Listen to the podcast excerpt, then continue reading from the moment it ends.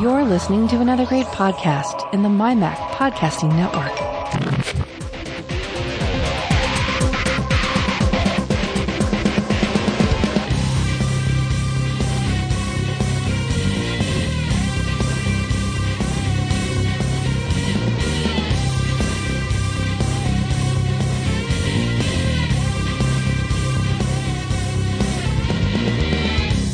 Tech Fan Podcast number 341 with me, Tim Robertson, and him. His name is David Cohen. Him. Hi, him. Here's, here's him who can hear the sudden mosquito buzzing again. Is it really? Yeah, it just came in just briefly then. Is it gone now? It's, it's gone now, yeah.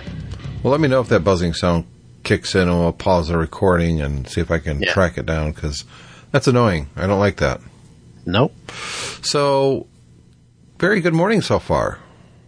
Yeah, you've had um, a bit of luck today. I did. So Julie and I dropped Cole off at the bus stop.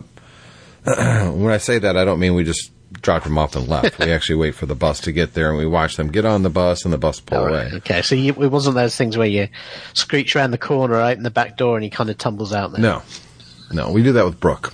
All right, okay. Uh, well, she's tougher. I mean, she's older, Yeah. bigger, yeah, and she's in soccer now, so she's got to toughen up a little bit. Fair enough. Nothing like a little, uh, you know, cement burn on your elbows when you're. It'll toughen you up. You got you got to peel the the or pick the pebbles out of your skin, but Builds you know what? It builds. Yeah, you got it. So we went out and had breakfast, and um, hers was good. Mine was not. I picked the wrong breakfast this time. I got I got sourdough French toast, which yeah, it's fine, except it did not work at all. Period. It, it, it didn't work. It, it didn't work as sourdough, or it didn't didn't work as toast, or as yeah, both. either either. So French toast is obviously you take bread, you dip it in an egg batter, and you fry it, right? Right. Same thing here, except it just tasted like mushy sourdough. Yeah, I've never had sourdough French toast. I've had sourdough toast, which I like. Yeah, that would be French- fine. But not French toast. No, it didn't work. It was it was real. I ate about. It gave me four slices, and they're quite small compared to regular bread. I ate about 2 Mm-hmm. and I just finally just set my fork down. I was like, I can't do this to myself anymore. I hate to waste the money, but it was just it was bad. Yeah. So when we left there, we went to Target. Now we've been looking for these Kleenex packages that are round that fit in your cup holders in your car. Brilliant idea, right? Yeah, great idea. I've never heard of those before. I could do with those. Yeah, they, who couldn't? I think it's a great idea. It's by the Kleenex brand. We found them once before. We bought them, but I ran out. So now you don't get as much Kleenex in them, but I'll take less Kleenex for the convenience factor. And we so we were by Target, so we went into Target, and sure enough, we found them. So we were very happy. Walked Yeah. by the video games, and I said, "Hold on a minute." I went down the aisle where they usually have the, the Nintendo stuff. Mm-hmm. And I looked, and of course, every time I go to a store that has video games, I look for the SNES Classic. Now, as you know, I've got the NES Classic, and you've got the European version of the SNES Classic, Yeah. and nobody ever has it. This is, it's I can never find it online, and I've been looking for months. Right, not mm-hmm. actively, actively looking, but if I remember, I look, and no one ever has it. So we start walking away, and I see a guy working. He's stocking stuff, and I, I said, "Hey, do you guys have the SNES Classic in stock?" And he goes, "Well, let me check, see if uh, we've got one in stock." Then he starts heading towards where I just looked. Yeah. So I'm thinking, well, I, it's not there. So, but I wait, and he scan. I can hear him scan something, and he comes back and he says, "Says I've got one in stock. I have to go into the back." Sure enough, he had one in stock, so I finally got one. Wow.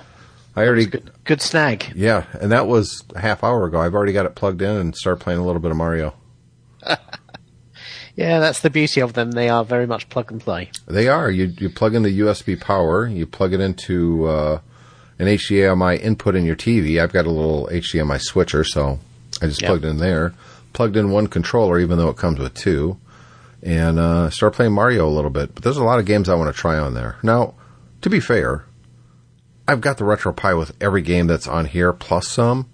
But Yeah. there's something about playing it with an actual controller, and the other one is just you know a hacked ROM and I'm sure that this that's what this is too. But I don't know. It feels different. It feels Well, I would imagine with the classic series that they hack the ROM. Obviously, it is some sort Sure. of smartphone processor in there running an emulator. But if they, having built that, if Nintendo feels that it doesn't give you the proper experience, then they're going to do something about that. They're going to optimize it. They're going to fiddle with it. tweak it So- and make it right. it- yeah, if if you're gonna if you're gonna get something that's running in emulation rather than the original hardware, um, getting something from Nintendo is going to be the best second best experience running the original hardware. Absolutely, and I am very impressed with it. Now I know you have one, and we haven't compared games on it. We should do that in the future. Yeah, But we have a plan. we we do because you want the European one I do. because the case for anybody who doesn't know, I, don't- I don't know why the case designs were different, but they always were. Even with the Euro- the original NES, the case design was slightly different in the in Europe than it was in the US. But with the uh, the Super Nintendo, it was completely different. I mean, they they looked nothing alike. Um, I don't know why that was, but. Uh, like you, I, I think the European one that has a nicer design. It's kind of more rounded. It looks, it looks nice. More, yeah, It, looks much nicer than the classic uh, American or North American Super Nintendo system. Yeah, I, I've always liked it, and of course they're not selling it here. They're region unlocked, so it doesn't matter. yeah. But I, I can't get it here. So you So- had an idea. Yeah, because I when you said, "Oh, I'd really like the European one," I said, "Well, do you want to swap yours for mine?" But then you said no because I want both of them. So, so the plan is we're both going to find another one, Yep. and then and then we will swap. Yep. Once we both have, uh, when I get another North American version and you get another EU version, we'll just mail them out, and then we'll both have both. Exactly. Because why not? It- well, I don't even- Why not? Indeed. I don't. I don't know if they even have the same games or not, and I don't care. Well, I, I mean, here's an interesting question: Are you going to load more games on yours because No, you can no. open them up and uh, not physically open them up, but from software You you, can can, load them. more ROMs on there. I, you know, and I thought about it with my NES as well because that's where it started, the whole hacking thing of these. But no, I, I've got a RetroPie if I want to play all the other games that are out there. I do want to keep. I even have the box for my NES, and I don't usually keep boxes. I don't care. But there's something about these boxes. Number one, they're not very big, um, and I think they're going to come out with an N64 of one of these eventually as well. Um, but they're going to have to use a more of a beefier processor because the Snap processors they use, the little Snapdragon ones, it's probably what it is, or is not powerful enough or with enough gra- graphic capabilities to run the NES version or the uh, N64 version. So I don't know. I just kind of like them in the box. They're not going to be something that's going to be hooked up and I'm going to play all the time. So it just kind of keeps it all together. So yeah, Yeah. It just I'm going to I'm to keep it like that. And as such, I'm just going to keep them original. I just don't see the point. If I didn't have a couple RetroPies laying around that I could play at any time, Yeah. um, then yeah, maybe. But I I do have those already, so I want to keep these original. Fair enough. And, and it just works really well. I was scrolling the menus. I started playing one Super Mario game. Um, and there's quite a few games on there. Like I've always wanted to play Earthbound. I just haven't ever got into it on the RetroPie. So I'm going to get into that a little bit too. that was the one which I'm not sure whether comes on the European one or not. Um, actually, have a look now. But uh, yeah, be interested to see if there's any different different games on the two of them, and, and it it could be that, that it's on the U- European one. I just haven't spotted it, but uh, it's it is a very nice. The advantage as well of getting something that you haven't rolled your own is that you get the they've really put some effort into the front end and the way it works and the game saves and everything like that. And all of those things can sometimes be a little bit tricky with certain games on, on RetroPie. I'm really impressed with the controller. It Yeah. feels like an original SNES controller. Well, it should do. If you're paying that sort of money, I mean, that it, it the, the profit margin in these must be huge. Oh, yeah. So, uh, and and it's more expensive than the NES Classic was as well. I, I'm wondering if that trend will continue. If they do do an N64 Classic, if it's going to be um, double the price of this one. But It would almost uh, have to yeah, be- You, I mean, you- the you controller expect to get alone. quality hardware. Yeah, the controller alone is huge on the on the N64. yeah, So, yeah, it's I, it's gonna, and I wouldn't mind spending 150 bucks for a a mini N64 if it came out with you know 20 of the best N64 games that are out there. Because N64 is the one that I don't really have on my RetroPie, because they they number one they take a lot more space. Number two, most of the hardware, especially uh, the Raspberry Pi. it can run it, but it's glitchy as hell. Yeah. Uh, and there's always, hey, how do I get this working right on the forums that I, I look at in the Facebook groups, and it's just not worth my time, to be honest. It's like, yeah, I don't want to go through that much work just to play a game. So, no, but no. Uh, back to the point though, I'm very happy that I finally got one. Um, I was not going to pay the hundred fifty dollars scalper prices that are out there. No. Not doing that. I wanted one since I first learned about it. We talked about it here on the show. Not going to do it. I'm not spending that kind of money. They're not going to profit off of me for a shortage. It's just not going to happen. I'd rather Yeah. not have it than give some creep like that my money. Yeah.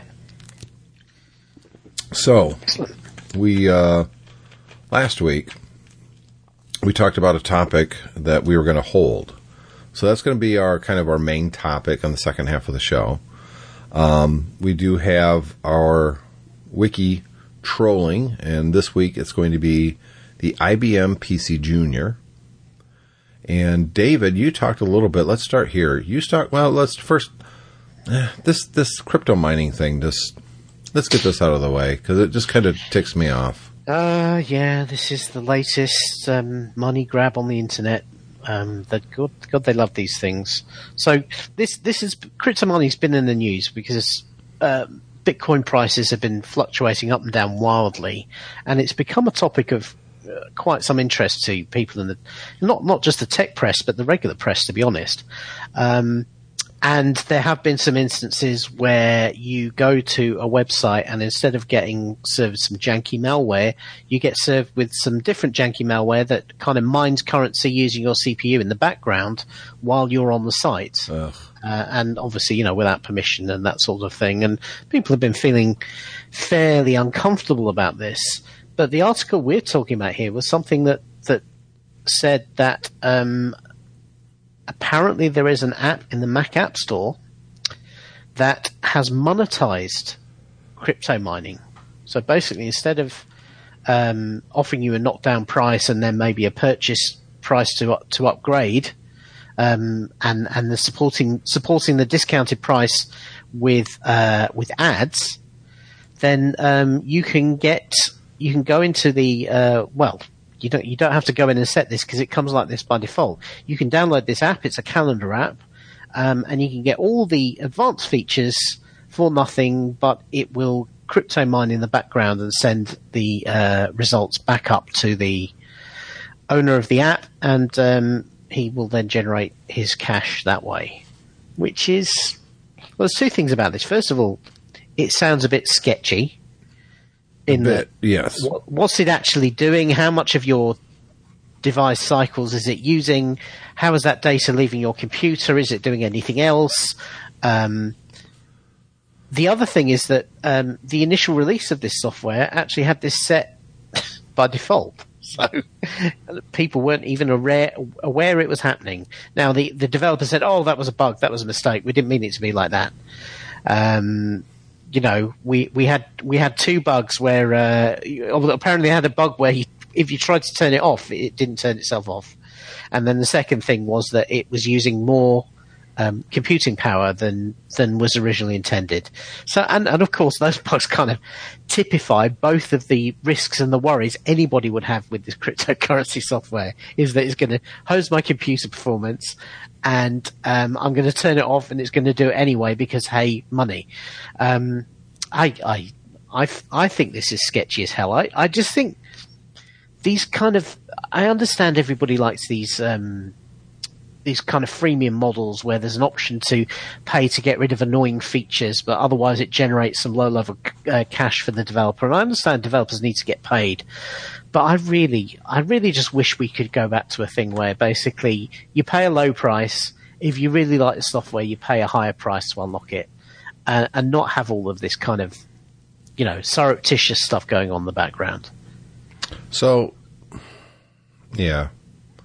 This is the first one that people have become aware of in the Apple Mac store. Not to be confused with iOS store. Yeah. And Apple seemed to be okay with it because they allowed it. I think that has more to do with the anemic team that's running the Mac App Store. There's probably like two people. Um, that it just got by them because it's woefully understaffed. doesn't nor it doesn't sound the sort of thing that Apple policy would normally allow. No, they, there's no way this is in compliance. But and that goes back to what I said. I think Apple when they launched the the Mac App Store to to much fanfare, a lot of developers weren't happy because they were going to sandbox Mac apps if it was in the Mac App Store. The problem with that is, oh, I don't know, uh, uh an application that will record audio on your Mac from different sources well, can't do that because it's sandboxed. Um, so there's there's some major issues with sandboxing a personal computer application, right? So that was the big problem that a lot of developers had with it. From a user perspective, it sounded like a pretty good idea. It's tied into your iTunes account. So you just click a button and buy what you need right there. And it's going to be curated. And they're going to have their favorites picks and it'll be all organized and you can find what you're looking for. Well, they launched it and they've done nothing with it since. Absolutely nothing. It's it's no different than it was what three years ago when they launched it. Mm-hmm. Um, it's kind of an embarrassment, to be honest. It, it kind of is, and that's because, kind of like the Siri team, Apple launched this thing and then did nothing with it. Yep. So uh, we we've talked at length about the dichotomy of Apple apparently being well, it certainly is one of the richest tech company on the planet, and yet seemingly not having an ability to staff up all the things it's doing all the time. And it and it's bizarre. It really is bizarre, and it does lead to an impression that they don't bother because they don't care.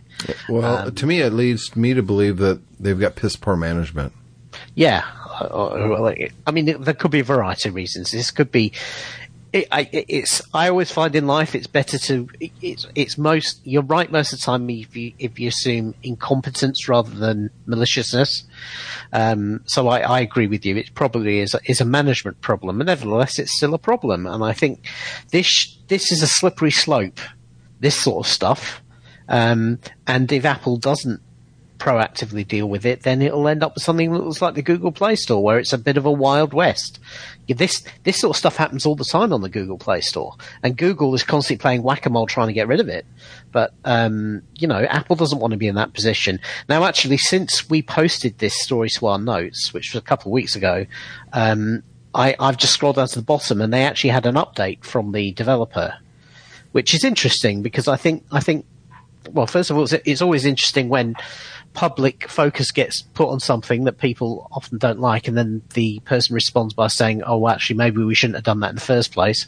I, I always find that interesting because I think, well, you, you should have known that backlash was going to happen. Maybe you just should never have done it in the first place instead of trying to sneak it well, through. but this is how people learn. Let to yeah. be fair, this is how you yeah. learn not to do something in the future. Yeah. You do something so anyway, that it sounds like a good idea, it backfires, public backlash you back off and go, well, I know not to do that again. And maybe other developers will be paying attention and go, oof, we're not going to do that now either because we were thinking about something like that. Yeah. So it's actually interesting in that I think there's definite, definitely, definitely has been some learning here because the developer said we decide to remove the miner from future versions of the app. The next version will remove the option to get free features via mining for three reasons. One, the company which provided us the miner library didn't disclose its source code, and it would take too long for them to fix the root cause of the CPU issue. So the fact that it was using too many resources, apparently the people who made the library weren't weren't able to fix that. And and that's an interesting point really because of, there's a difference between a developer deciding to do something like this and writing their own code and keeping it in their own control. But of course, most of them don't do that. They just buy something in, and then you've got no idea what it's doing. Exactly. Secondly, Laziness. they said the rollout had a perfect storm of bugs, which made it seem like our company wanted to mine cryptocurrency without our people's permission. Um, and and obviously, yes, that's a problem. They they say that's against their ethos and vision. Well, if it's against your ethos and vision, you probably shouldn't have gone there in the first place. And then and then the third one, I think this is an important point as well. My own personal feeling that proof of work has a dangerous set of incentives which can lead to electricity waste on a global scale we've never seen before. We don't want to get sucked into this set of incentives, and hopefully, our decision to ultimately remove the miner will set some sort of precedent for other apps as well. And then he says we could have technically remedy the situation and benefited from the, he says, pretty large income such a miner generates. We took the business as a sign we should get out of the mining business before we get sucked into the proof of work morass of incentives.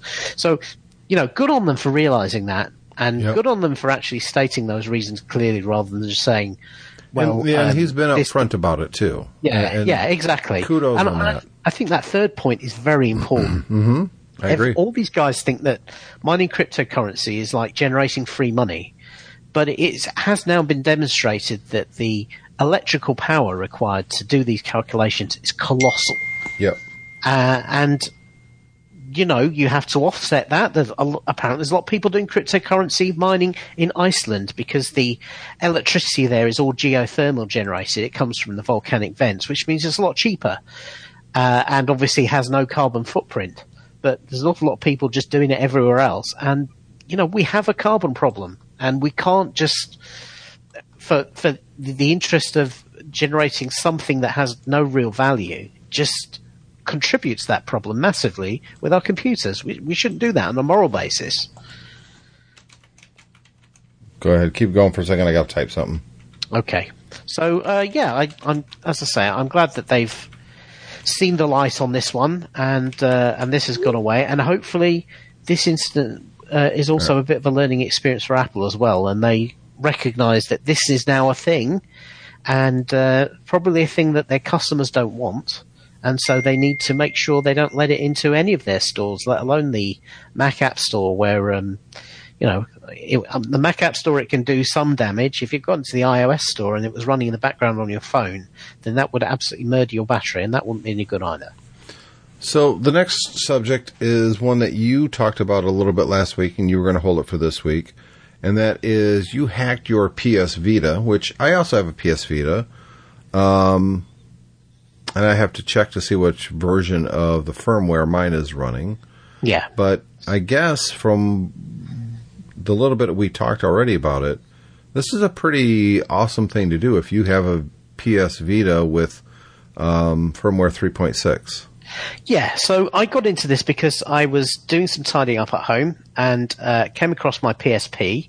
I thought, huh, I've, never, I haven't played that for a while, so I I mean, played a you're- few games on it. Kind of brought back the memory about what a sweet system the PSP was. Um, and so then I started looking at doing some hacking on it because I, I was already aware PSP or the PS Vita? that's right, yeah. But I was aware the PSP was very hackable. Yes. But then when I started looking at it, I thought to myself, you know what? Uh, What what I've always wanted to try was a Vita. And now that the Vita is kind of coming to the end of its production life, which is a shame because it's really not been successful, nowhere near as successful as the original PSP was, um, I thought maybe I'll pick one up and, and kind of see what I can do with it and maybe play a few games and all of that. So I picked one up and what, after I bought it on eBay, um, for not very much money. It was about 50, 60 pounds, I think. That's Um, cheap. I, yeah, I found I found that actually the Vita is hackable as well, but you have to have the right firmware version. You have to have 3.6 or lower, and the latest firmware is 3.8, 3.9, something like that. So the trick, if you if you're interested in doing this, is buying an old Vita that's been sat in somebody's drawer for a couple of years, because then it won't have self-updated to the latest firmware. Um, and if you get the 3, 3.60, oh, which is the kind of the sweet spot, then you will find that uh, all of this hacking stuff is available to you, and it, I'm telling you, it's super, super simple. It's really, really easy to do. So what I have on mine, I have a um, a PSP emulator on my Vita, which means I can play any PSP game I want. Now the, that's good for the Vita because one of the problems with the Vita was it was it had a backwards compatible PSP mode, but because it didn't have the the optical disc slot, you had to get those games from Sony, which meant you only got what they decided to give you Right. online, and also you had to pay for them again.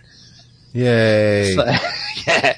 So, um, as somebody who has quite a large PSP library, I don't really feel morally that I have a problem with downloading ROMs for those games I own and run them on my Vita. I think those are games I own, games I've paid for, uh, and I don't, I don't think that's particularly unfair, particularly as the system is now, as I say, on a wind down in its life. And I tell you, it works absolutely brilliantly. You can put them on your home screen and you just click on them. You the the hack also allows you to uh, use a little um, you can buy for just a few dollars a little circuit board that lets you put an SD card into the PSP's game slot instead of having to use the proprietary Sony memory sticks. Right. So that means you could put a big 64 gigabyte SD card into your into your Vita and have all the games you want on there.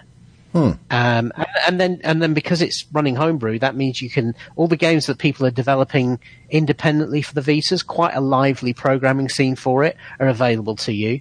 You can also run emulators for other older 8-bit systems, 16-bit systems if you want. Those are all there. You can even get um, I think RetroArch is available for it, so you can even play uh, video game, uh, you know, arcade games and that sort of things. And something that I haven't done, but you know, if you really want to go this route, then then it's open to you. Is you can actually download um, Vita ROMs as well and play those. So uh, that one is the one which obviously is morally is the stickiest ground because those games are still available. Me myself, I p- prefer to go out and buy the actual game cartridges Absolutely. uh, and play the games, you know, at that way rather than going in So and how do you- downloading free games. So how do you hack it? What's the first step? What do you do? it was it was super simple. Basically, all you do is you need to put this um, hack onto your Vita called Henkaku. Uh, Well, how and do you it's put it on really easy. All you do is connect up to um, connect your um, 360 firmware. Or you've got to install that first onto your Vita. The Vita comes with a, like a combination charging cable.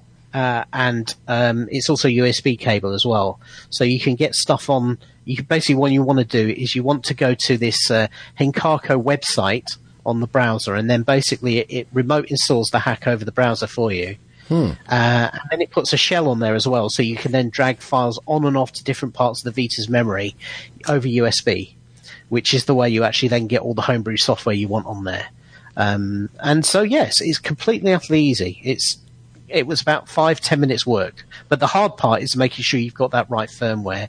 And if you go out and buy a Vita, what you need to do is when you get it is is make sure it stays offline. The last thing you want to do is while you're fooling around with it, it's the thing to go and automatically update itself from Sony. Well, how do you do Because- that if you got to download this firm or uh, hack? So there is uh, there are a couple of things you could do. If you actually go to this website, it will advise you on this. You can actually put a um, a different DNS setting into your internet connection details on the Vita, and that will prevent it from upgrading uh, from going to Sony. So that's just basically you go into the Wi-Fi settings and you add a configuration in there. It's it's all it's, it's not hard. It's it's something that's that's built into the um, into the, the settings for the Vita network connection. Um, and um, and once you've actually installed the hack, it also modifies it so it won't ever try to go to Sony again. So uh, I mean, the downside of this is you can't use the Sony uh, Play PlayStation Store or anything like that. But obviously, you've you've, you've taken the point, the decision that you're going to go somewhere else. So um, it doesn't cost you anything. You don't have to download any kind of dodgy malware or anything that might have stuff running in the background. It's completely utterly simple to do. So you did it. How long ago Yep. did you do this? A couple weeks ago. Uh, yeah, it was about three four weeks ago. So how many games have you downloaded, and what what what's your Well, experience so far? Uh, my experience is, is pretty much ev- I've I've downloaded pretty much every game I owned for my PSP. So I've got my entire PSP library on there, and I've played them all, and I haven't had a single problem with any of them. So how do you download them though? Do you have to download a ROM somewhere or ISO? Basically, there are bits of software you can get which allow you to look through the PSP catalog, and it will then downloads them actually directly from Sony. And then you just put them onto your PSP using a, a sh- using this shell program that they've uh, that they've got. So you just copy them over to your PSP from your um, from your over your USB cable, or if you want to, you can take your SD card out of your PSP and, and put them on there, and then load it back in again. Uh, and then they just appear in the list. So you you, you go when you fire up the PSP emulator, it gives you a screen that it makes it turns the Vita into something that looks like it's it's a native PSP, and all the games that you have on your memory card are just you just run them as if you would run them on a real PSP. and you can still run regular. Yeah, PS anytime Vita you want, games you can drop out of that and you can run Vita games. Hmm. So, uh, you know, it's completely utterly transparent. And if you use a, a Sony memory card instead of um, the SD card version, it, it goes into the game slot. So you have to take take that card out if you want to play Right. a Vita game because they go in the same slot. But if you're using a, a Sony memory card rather than a, an SD card, you don't even need to do that. So you've get you effectively got two systems for the price of one. Sounds cool. I might do it. It is.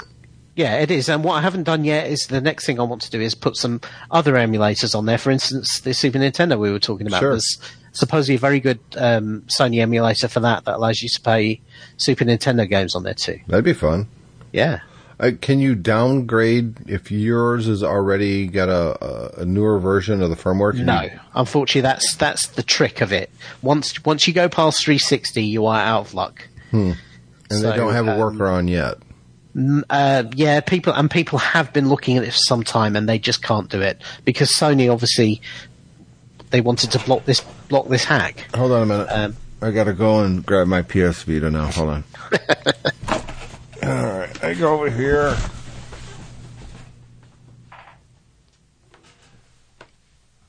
There it is. All right. I gotta say, this thing is really dusty. Well, that's good. That's what you want because that means you haven't you haven't turned it on recently, which means you probably haven't updated it recently. Yeah, but my fear is, it does it automatically update or No, hmm, it's dead. I mean, I mean it'll be plug it dead. Yeah, you'll, if you haven't charged it. I thought it was plugged in. I think it's not plugged into the wall, so Yeah, that's a bummer. Mine, mine's practically brand new. right. You know, I bought this thing four four years ago, five years ago, and um, I, I if I had to guess, I've got less than a fifty hours of playing on the thing. Yeah. Yeah, I really like it. Same thing with my PSP, by the way. I mean, Yeah, both both fantastic systems. Now the PSP was a really big seller. I was surprised when I went to Wikipedia and saw how many units they sold. It really did sell very, very well. It did. The Vita, not at all. No. And the here's the funny thing: I- as someone, and you can attest to this as well, who has both systems, the Vita is so much better on in Oh, yeah. every level. It feels better in your hand. It feels better built. The controls are night and day better. The screen is five times better. I mean, it, it's it's so much better. Yet it failed miserably because Sony didn't put the resources into it that they said they were going to. Yeah, and also as well, I think it, it, it, it had a really mixed message in that uh, it had all these funky different control schemes like touchpad on the back and touchscreen and everything, which they kind of touted to developers. Developers didn't know what to what to use them for. Uh, I mean, if you play the Vita version of Uncharted, it has all these. Uh, it's almost like a like a demo of all these features because every Yeah. single different move you can do requires you to do these gestures on the back and everything, and it kind of gets in the way. Yeah, well, that's I've got that game, and I gave up on it because, you know, it'd be a week or two since the last time I played it, and I forgot all the stupid things that I had to do to get my character to do what I want.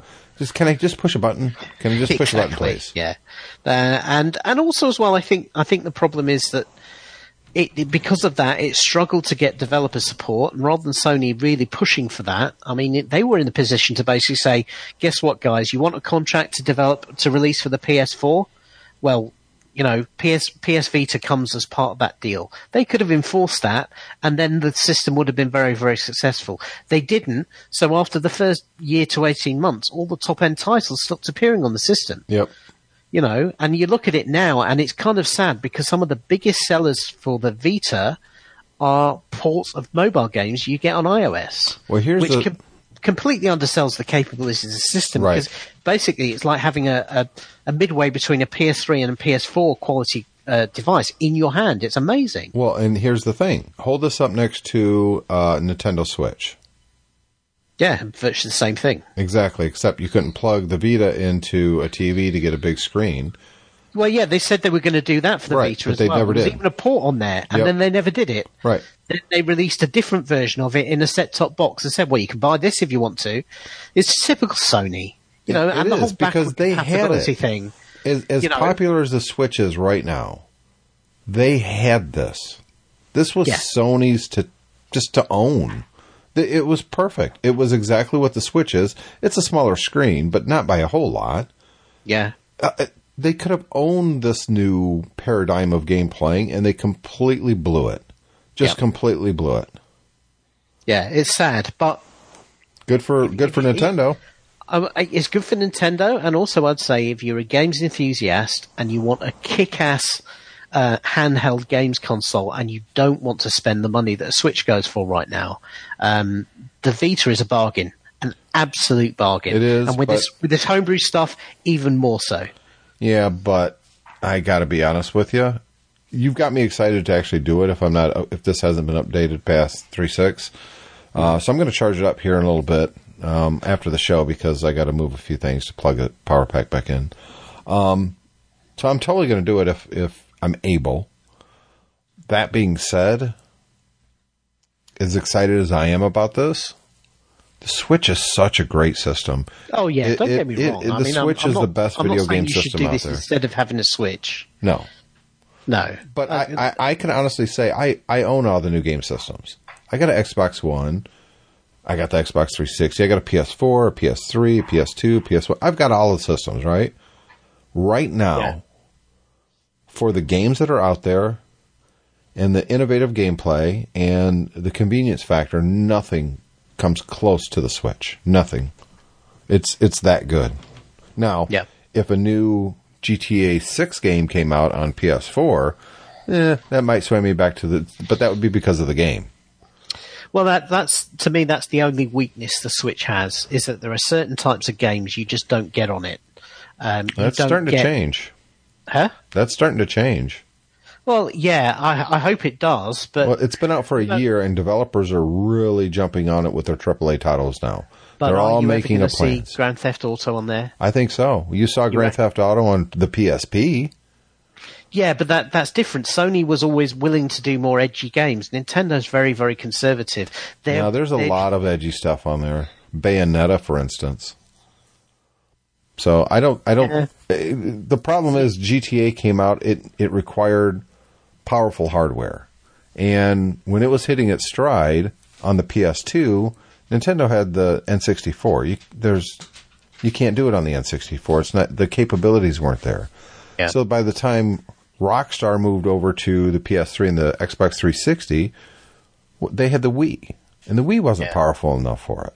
So they've always been, from a technological standpoint, farther behind because their systems just weren't capable of running such a intensive program like GTA. Well, the Switch is capable, not in the 4K and all that, but they could they can have a version that's the graphics just aren't quite as good, but it's still the same thing. Just kind of Well- like what they did with the the the current one, which is was a PS3 and a Xbox 360 that they converted over to Xbox One and PS4 to make it look even better. They Yeah. can do the same thing. I hope so. I mean, that, those are the sort of games that I'm particularly interested in playing, and, and I'd like to see Call of Duty and Yeah. uh, those sort those sort of things on, on the Switch, and, and for that to be a good experience. I don't expect it to necessarily be the same experience as the uh, PS4 or the Xbox One because that's not possible, but I expect it to be broadly the same in terms of gameplay, even if it doesn't look the same. And people what are- I don't want to see is these horrible really badly cut down conversions. Like, I mean, the Call of Duty on the Vita was terrible. Yes. It was absolutely terrible because they gave it to a company who didn't know what they were doing, and it was a shadow of what the games were on the other systems. Well, if they do that, then then that's a waste of money. It's just a cash in. I hope they do some proper conversions. And I you gotta Nintendo remember- doesn't get in the way and say, "Oh, you can't have killing." No, oh no, they they have ma- many games that do that.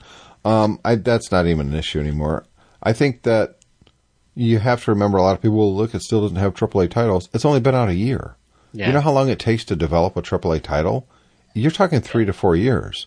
Yeah. So we're still a good year away before the true AAA Red Dead Redemption type of games are released on the system.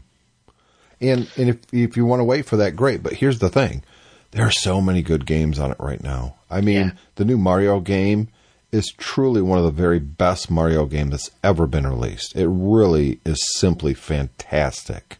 It's and in fact, in fact, it's so good that I mean, Alexander has virtually, I don't think he's quite finished it, but he's done a hell of a lot in it. Yeah.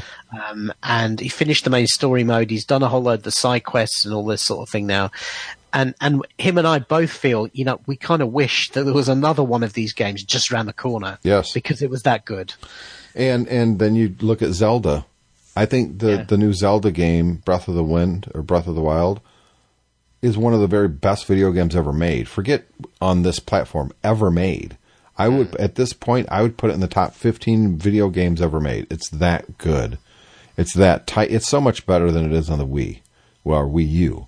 Um, it feels like it was built for this system. I mean, it's just it's such a fantastic game, and they just came out with two DLCs for it in the last few months. It's another hundred plus hours of gameplay. That's how good this system is. That's how good this game is. And then you've got a bunch of indie stuff that are coming in now that are really fun. It's a great time to to get into a Switch. I you know what I'm playing on it right now is uh, Marvel Superheroes 2 Lego. Yeah. I'm having a good time with that. Hold on. Go lay down. Stupid dog sounds like he's tap dancing, doing pacing behind me. He's just excited about Nintendo Switch. Yeah, he wants to play the Switch. He wants to get in some Lego action. So let's talk about our sponsor here for just a second, MacSales.com. David, they've got the NewerTech Guardian Maximus Mini. This is a portable, I'm going to say that again, a portable bus powered RAID enclosure. You could do RAID 1 and 2 with a 2.5 inch drive. Imagine if it's a, a 2.5 inch SSD drive in a RAID enclosure that you can take with you It's pretty sweet. up to two terabytes, starting at around 129 bucks. If you just need the enclosure, you've already got a couple of older two and a half inch drives. Say you've got two 500 gigabyte drives, and you, hey, what am I going to do with these things? Well, throw them in this NewerTech Guardian Max Mini, and uh, you can have a RAID. Yeah, and you know if you've got a lap, if you've got a Mac Portable, an, an older laptop, then you've got FireWire you can use with this. Uh, but it also supports eSATA. So if you, uh, I don't know, say you're a photographer or a, or a videographer and you want to take backups of your uh, media while you're out and about, you can do that to this device. High performance, you're not going to drop any frames. Uh, and then when you get back, you can plug in eSATA, plug it into your Mac Pro, and um, pull the data off at native speed there, and, and probably edit directly off the device. Pretty cool. It's pretty cool. Uh, we want. I'm going to put a link directly into this. It's part of. Okay. Look, it's 65 percent off right now. Part of their whole March Madness thing. I'm going to put a link into it now. The one I'm linking to is just the enclosure. It's 34.75, um, and it's so cheap. it's it's 35 bucks. But they're limiting it to two. That this is such a good deal. They have to limit how many they're going to let you buy. Yeah, yeah. Um, the, we we still have that arrangement. That everything we advertise in the show we get free. Yeah. Yeah, yeah. I hope so. Right. I'm I'm still waiting for the deliver the first delivery of that, but it's coming, isn't it? Well, I, I want to talk about the 27 inch iMac then. And, uh, uh, it, people say, "Well, I don't get it. I can just get a cheap hard drive and plug into my laptop if I'm on the go." What's I, I don't understand. You, you said RAID. I don't understand even what that means. Well, RAID is two hard drives in the same enclosure. It shows up as one drive on your desktop.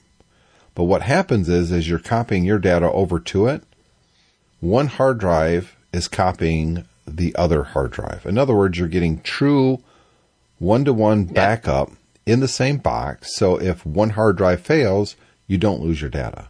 No, still there, and you just pull it out. Now, the, the only thing you need to watch with RAID, and, and what's good about um, this device, the Maxis Mini, is it has a screen on the front, so Yep. it actually tells you what's going on with the devices um, all the time, which is very important because I've seen systems with, with with RAID where yes, you've got two copies of the data, but if one of the drives fails, then you've only got one copy of the data. That's and right. You need to realise that the drive has failed. So, So- you can replace it.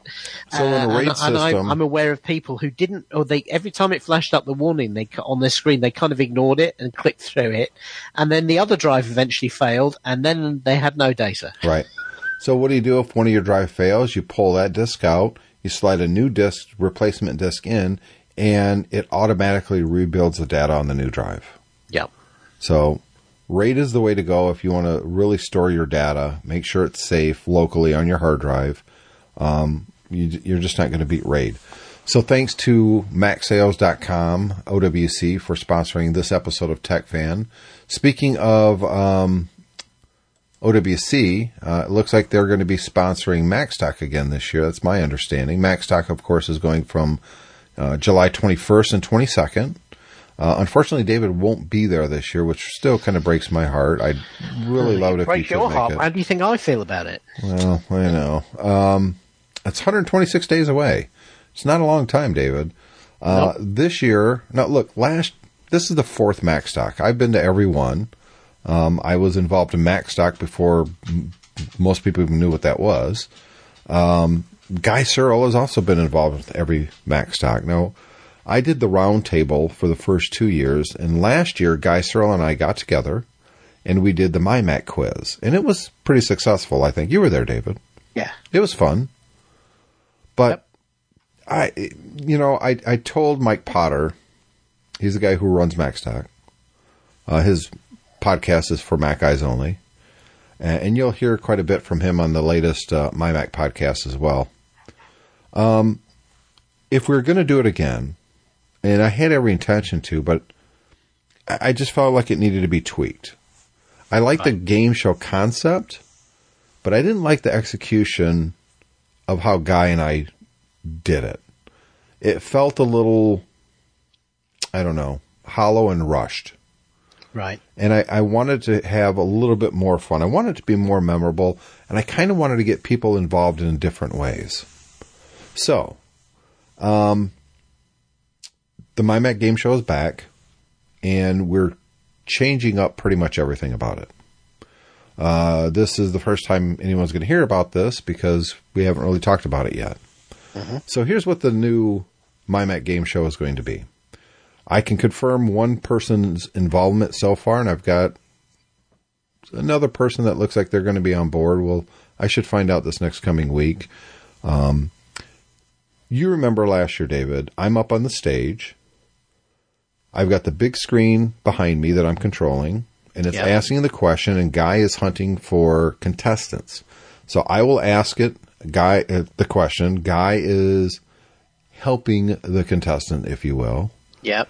And if they get the question, I think they had to answer three questions and then they get the prize or, or whatever it was. And it was okay. It was fun. But Yeah. yeah, it, that's, yeah. Here's what it's going to be this year. Same setup. I'm up on the stage with a microphone, big screen that's asking the questions, except the questions also have the answer. Maybe. I haven't decided that yet. Probably just the question. Does that not reduce the challenge level? No, it doesn't. Here's why. Guy is still in the audience getting the contestants, but I'm not alone on the stage with me. On the stage with me is going to be four guests. One of the guests is, and I can confirm this now, Macstock has a keynote uh, this year, and it's Dr. Mac Bob LeVitus. Uh huh. Bob is going to be with me on the stage. He's one of our guests. We're going to have four all together. The guest is going to tell the contestant what the answer is. So, for instance, let's say the question is Steve Jobs uh, started Apple Computer with another Steve. And Bob would say, the other Steve is um, Steve Winslow. And he's going to try to convince the audience member that he's telling the truth. Sometimes he will be, sometimes he won't be. It's kind of a, a call my bluff type. Exactly. So, um, do, does the contestant believe the guest on the stage? Is he giving them the right answer? The audience can help too if they want. So that's the concept. Uh, that's how we're. Well, that's going to be the execution, anyways. It's going to be me asking the question. The guest, in round robin fashion, will try to help the contestant, or maybe they're not helping. Maybe they're giving them a fake answer. It's going to be up Yeah. to the contestant to to basically say if the guest is telling the truth or he's lying. And if he guesses correctly, he gets a prize. Excellent. So that is the new format. It gets a lot more fun and humor into it. Uh, it gets other people involved, and that's always a good thing. And I think I think this format, uh, tweaked from what we did last year, is going to work really well.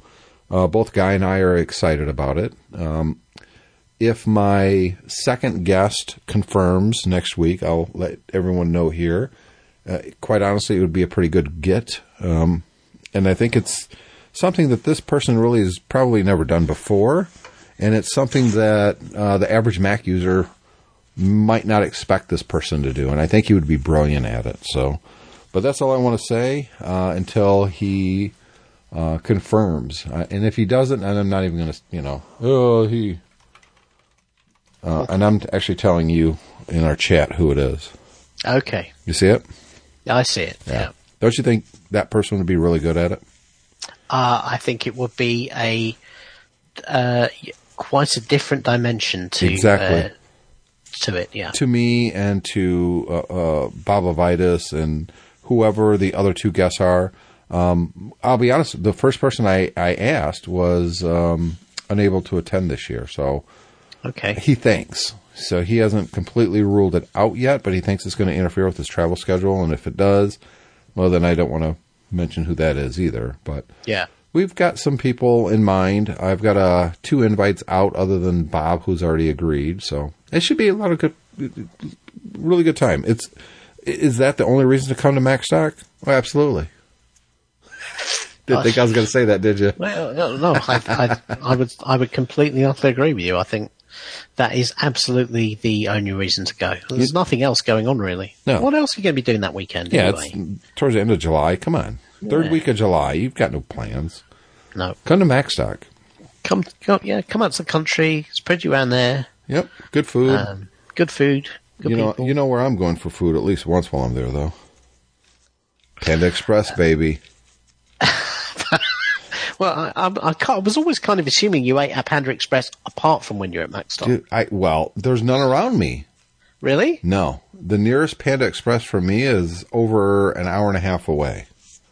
Wow. Yeah, That, you- that sucks. yeah. Well, I, I, I told you that's where I went when we were up at the Apple Store. with Me, Brooke and I, didn't I? Yeah. Yeah, that's the first time I've had Panda Express since Macstock.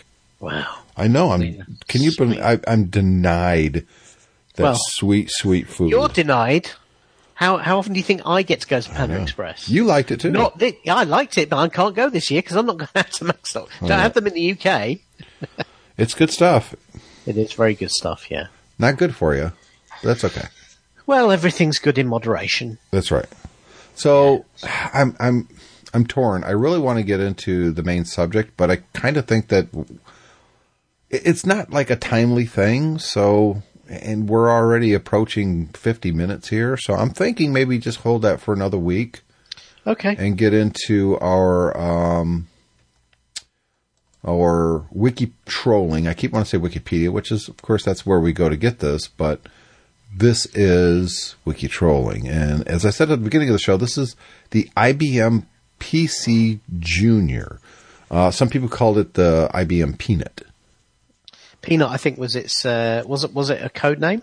I don't I'd know. I just was a code name. it it might have been, but Yeah. you know who knows? It's it's I, you know what? I remember. I used to this the time this came out was when I was just getting into computers.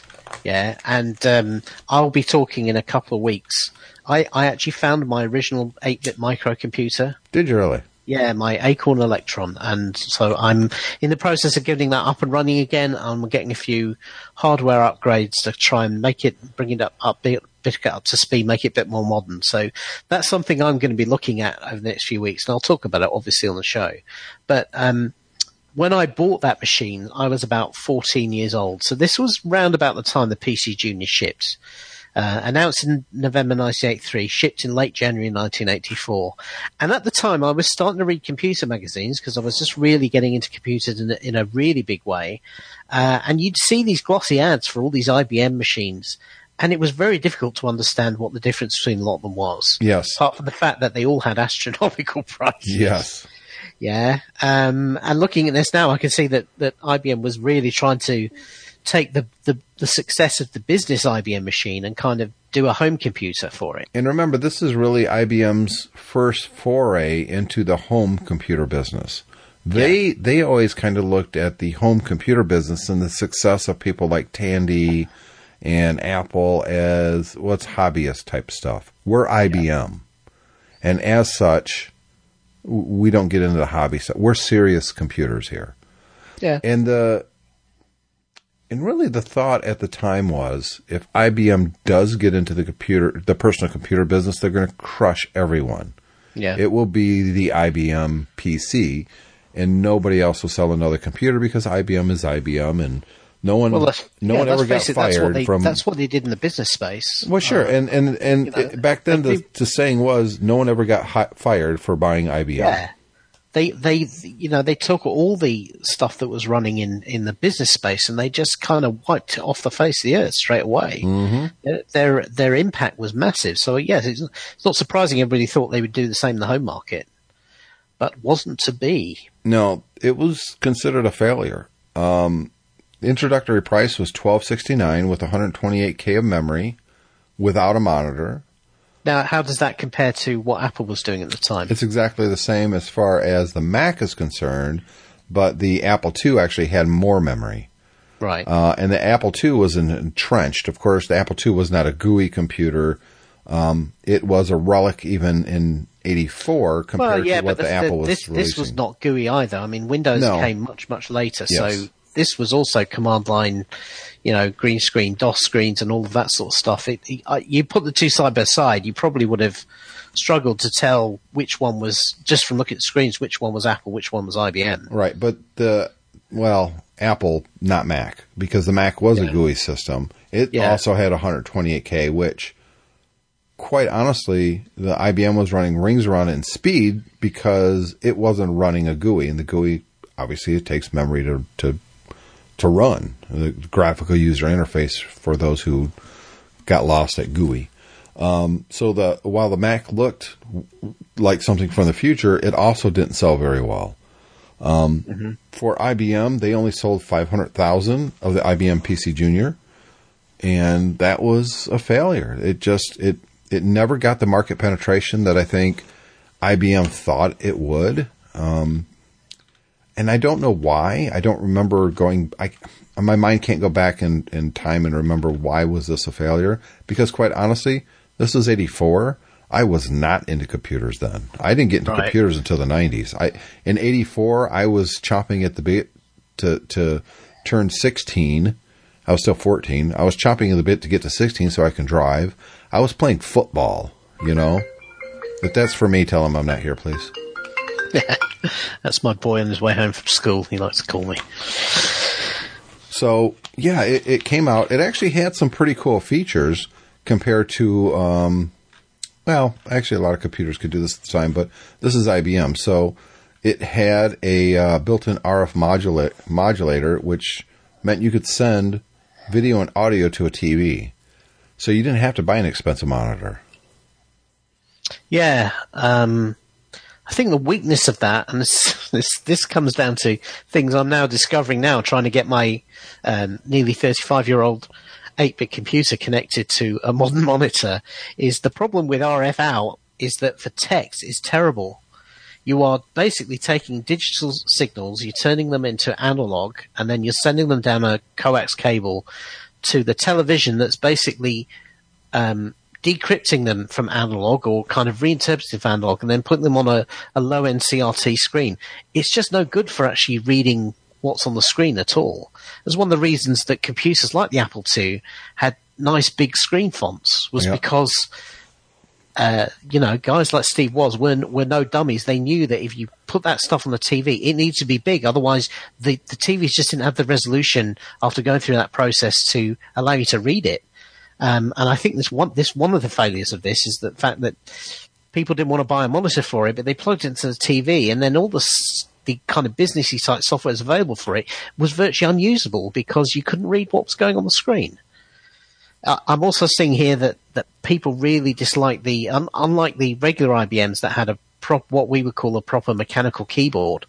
Um, one of the areas IBM cut costs was the, by not producing a, uh, a keyboard like that. Uh, No, it had a apparently their keyboard keyboard. was terrible Yeah, it was. even by the standards of the standards of the day, it was well. I, you know what? I'm going to roll that statement back.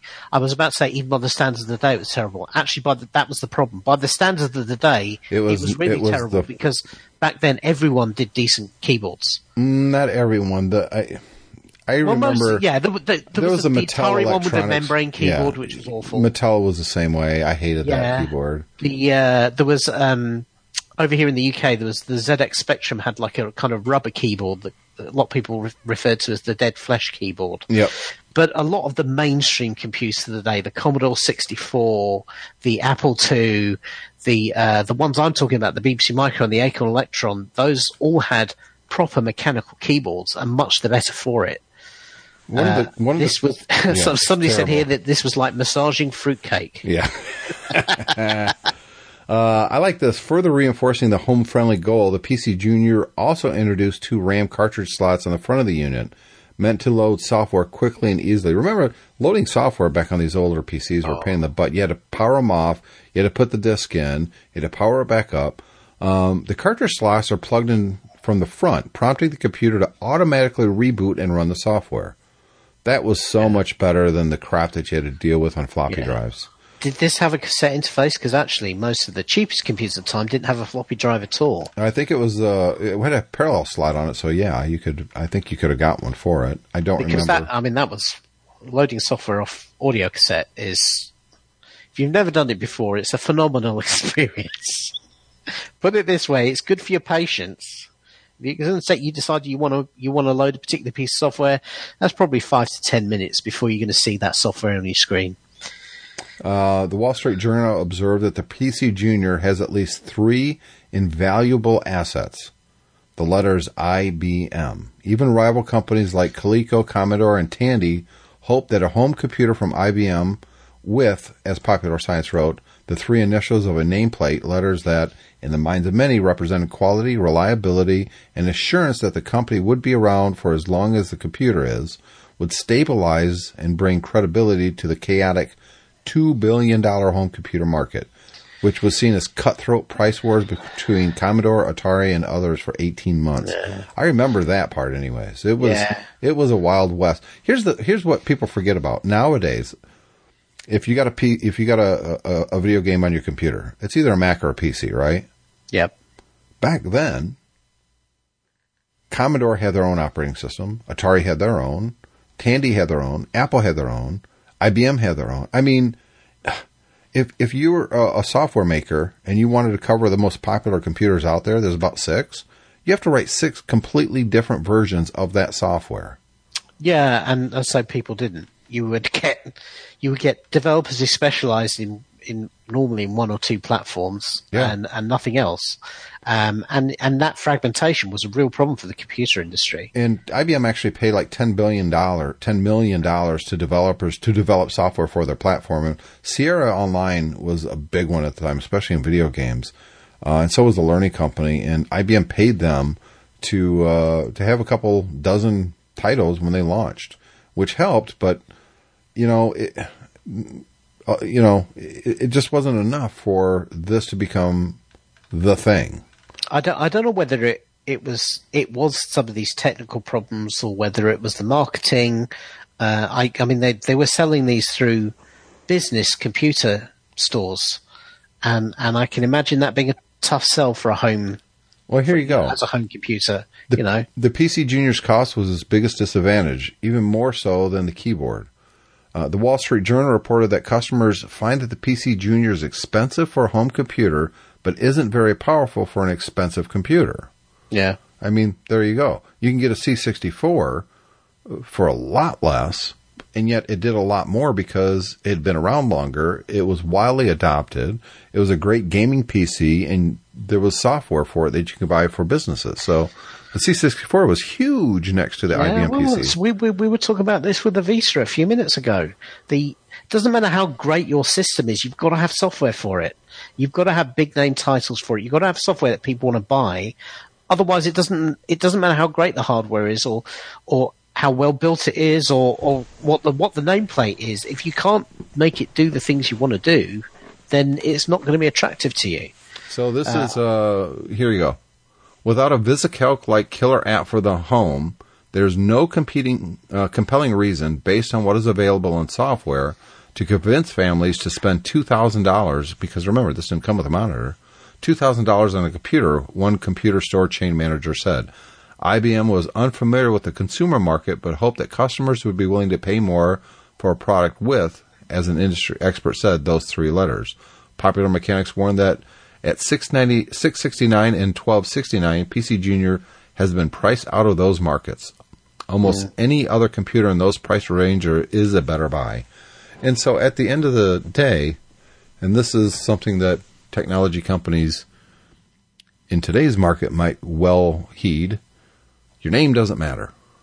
When your competitors are better, they're still better.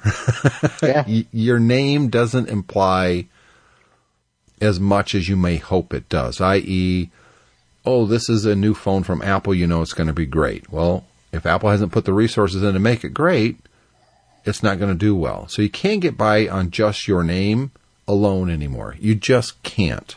And this is a lesson learned way back in the mid 80s in this segment of uh, electronics, computers, that it's IBM. Of course, going to be successful. Guess what? It wasn't. It was seriously flawed in many ways, overpriced, and didn't have the apps that the competing products had that people actually wanted. Yeah, and and of course the other problem it had was that it, it launched at a time when the other computer being sold in business stores was the new one from Apple, the Yes. Mac. Well, so you had a yeah. command line. I know that Mac wasn't a big success at the start, but the problem is if you're if you're going in to look at and you look into a store and you see these two computers side by side, Right. and you've got one that basically looks like an expensive IBM version of an Apple II, um, with with fewer fewer um, peripherals, uh, a, worse keyboard, probably hooked up to a green screen monitor because they didn't want to sell it as a color monitor because you weren't going to see that at home. That's right. And then next to it, you've got a Mac with a GUI interface on it. Yep. The, know, the With a built-in screen. pretty weak. It's it's got it's the whole computer, it's screen and everything, and a mechanical keyboard. I mean, so let's wrap up this episode of Tech Fan. Um, David and I will be back next week, um, and maybe we'll get to our topic that we've been avoiding two weeks in a row now. It's not even like it's a super big thing. It's just I think it it it's one of those topics that we want to give a lot of uh, attention to. So Yeah. if we're, if, if we're going to shortchange it, we're just going to push it back. We'd love to get feedback from you guys on any topic that we talked about this week. It's the show at techfanpodcast.com. You can also go to our Facebook or Twitter accounts, leave us some messages there, or go to techfanpodcast.com or mymac.com and leave a message right in uh, the show notes. And we will see it and we'll read it and we'll thank you and we'll send you a no prize. You, do you remember no prizes? That was a Marvel Comics thing. Uh, no, I'm not aware of that. Yeah, if you found a mistake in a Marvel comic, but then you could explain the mistake away, Stan Lee would send you the fabled no prize. Right. So with that, we're going to wrap up the show so David can answer his phone, and uh, we'll be back next week. See you, David. See you then.